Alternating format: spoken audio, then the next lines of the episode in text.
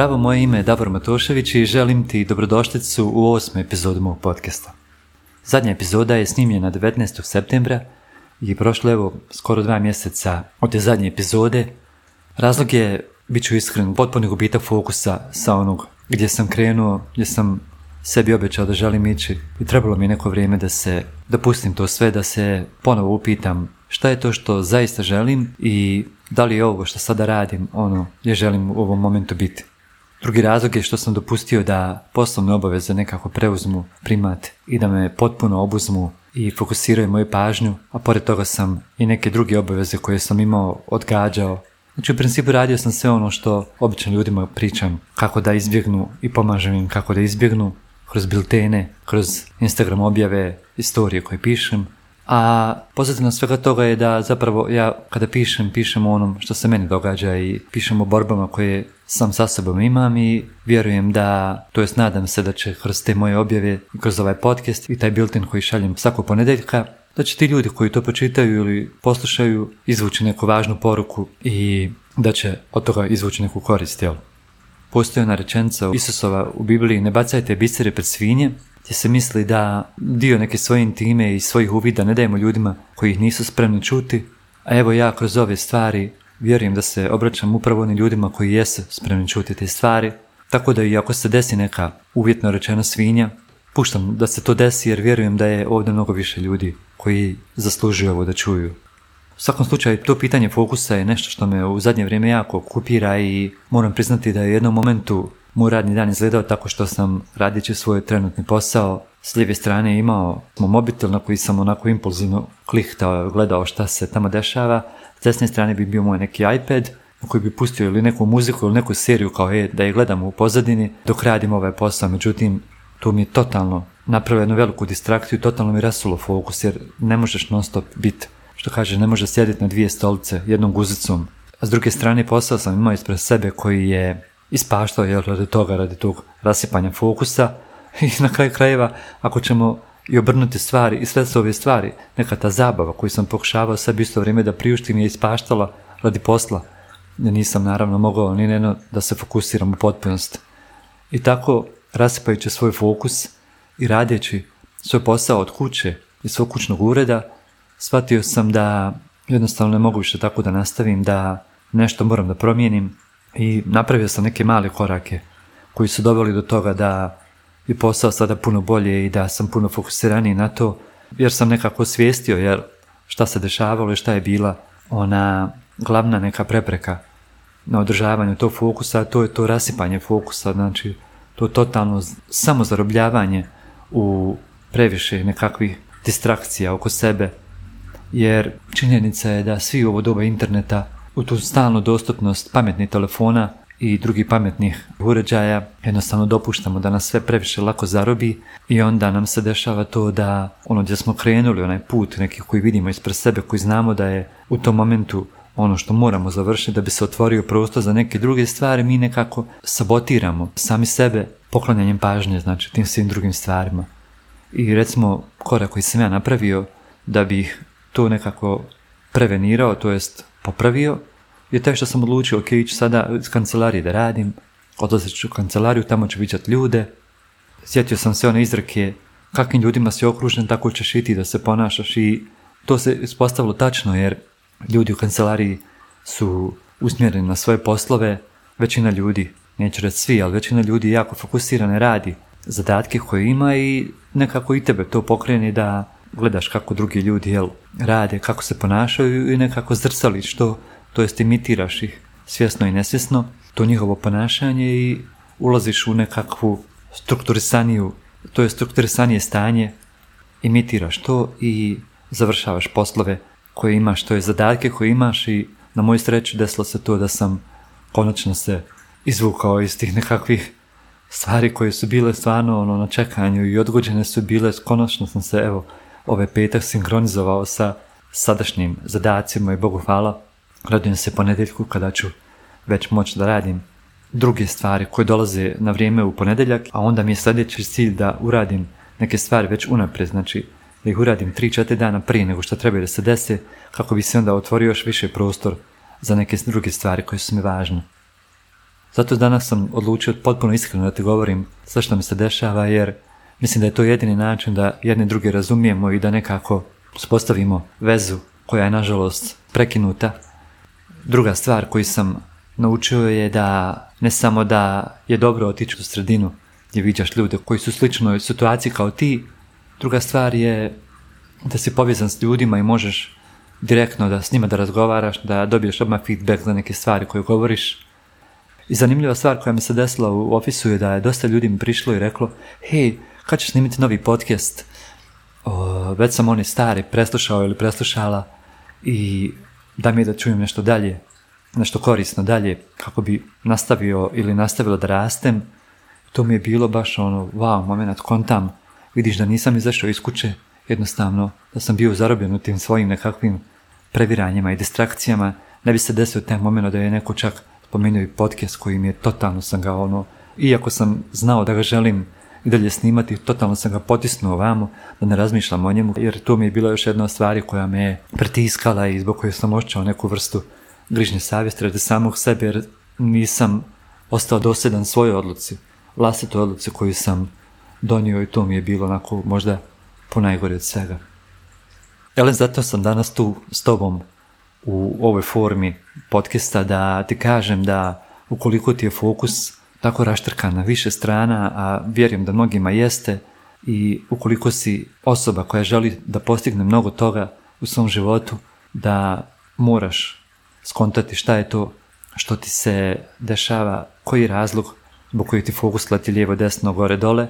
i šta je ono što istinski želiš, priznati se to Čak ako ne želiš da priznaš osobama koje te već možda vide i govore ti vidi kakav si rastrojen, kako ti energija luta tamo lijevo desno, ako već ne želiš to da priznaš njima, priznaš makar sam sebi. U mraku, u tišini svoje sobe, u kupatilu, nije važno u WC-u, bitno da se priznaš i da odlučiš, napraviš tu odluku da želiš to promijeniti.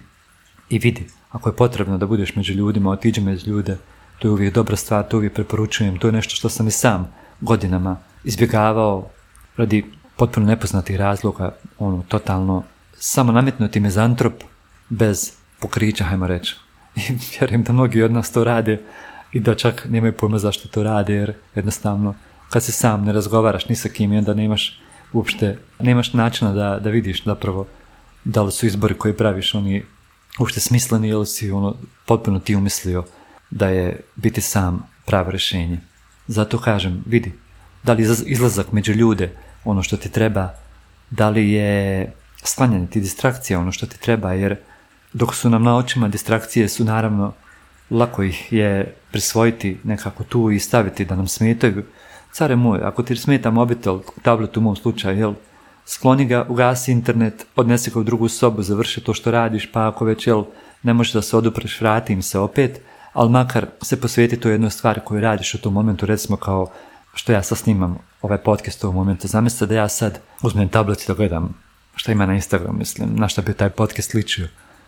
Igrom slučaja, ovo je takva forma gdje moraš sjest i u jednom cugu izgovoriti ono što imaš. U mom slučaju, evo sada bez pripreme, htio sam da bude potpuno iskreno,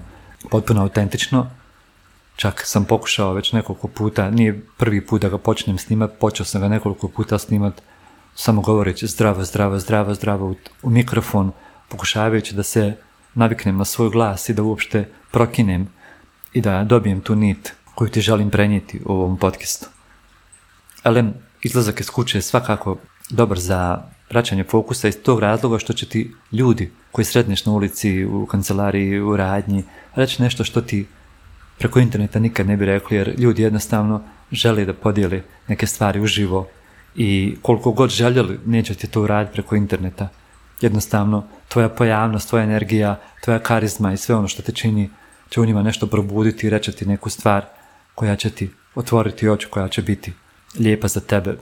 Banalna stvar, evo recimo danas sam taksijem krenuo da obavim nešto što sam hitno trebao. Ušao sam u taksi, rekao sam koje je moje odredište. Taksta je rekao ja ne idem tamo, ali usput mi je povešću te besplatno. 200 metara ranije ćemo skrenuti pa da ja nastavim pješke ja sam se zapanjio, rekao sam, wow, ovo je divna stvar, ovo sad može samo desiti uživo. I ne samo da je, da me je poveo besplatno, nego i rekao jednu stvar koja me baš bila onako ubo me, što kaže, u tačku i nisam mogao vjerovati, rekao sam ovo nije slučajnost, ovo je sinkronicitet, ali da sam bio neđe uronjen tamo internet, da sam, ne znam, ležao kuće i gledao seriju za serijom, to mi se nikad ne bi desilo, ne bi imao nikakav uvid. Mislio bi da sam nešto postigao, zapravo ne bi ništa postigao, 50 serija bi prošlo uzalud, moj život se ne promijenio, čak bi bio propao još dublje, jer te serije, koliko god da lijepe jesu za oči i za uši i, i, i dobre za zabavu, samo su za to dobre, nikakve koristi nemamo od njih. I tako je, eto, ta jedna najizgled banalna stvar poput vožnji taksijem meni je napravila neku lijepu situaciju i čak sam dobio jednu jako važnu lekciju od tog mladog taksiste od koje ovako da ga vidiš na ulici nikad ne bi tako nešto očekivao. Zato ću ponoviti ne samo da trebaš ići vani, da nađeš fokus, nego idi vani, da susrećeš ljude. Susretanje ljudi će ti učiniti da se tvoj fokus izoštri i da, da se posjetiš na ono što ti je važno u životu. Također će te posjetiti šta je to što ne želiš da doživljavaš u svom životu i šta je ono što, pošto si krenuo i što misliš da je ispravno za tebe. A dešće se to zato što ljudi imaju različite dinamike i različite karaktere. Jednostavno ćeš se prisjetiti šta je to zapravo zbog čega si neku vrstu ljudi izbjegavao, a dok te u isto vrijeme druga određena vrsta ljudi privlačila i tačno ćeš moći da filtriraš te situacije u koje ulaziš sa raznim ljudima i, i vrlo brzo ćeš se sjetiti na važnost koraka koji praviš i šta je to što moraš da uradiš da bi bio tamo gdje bi volio da budeš.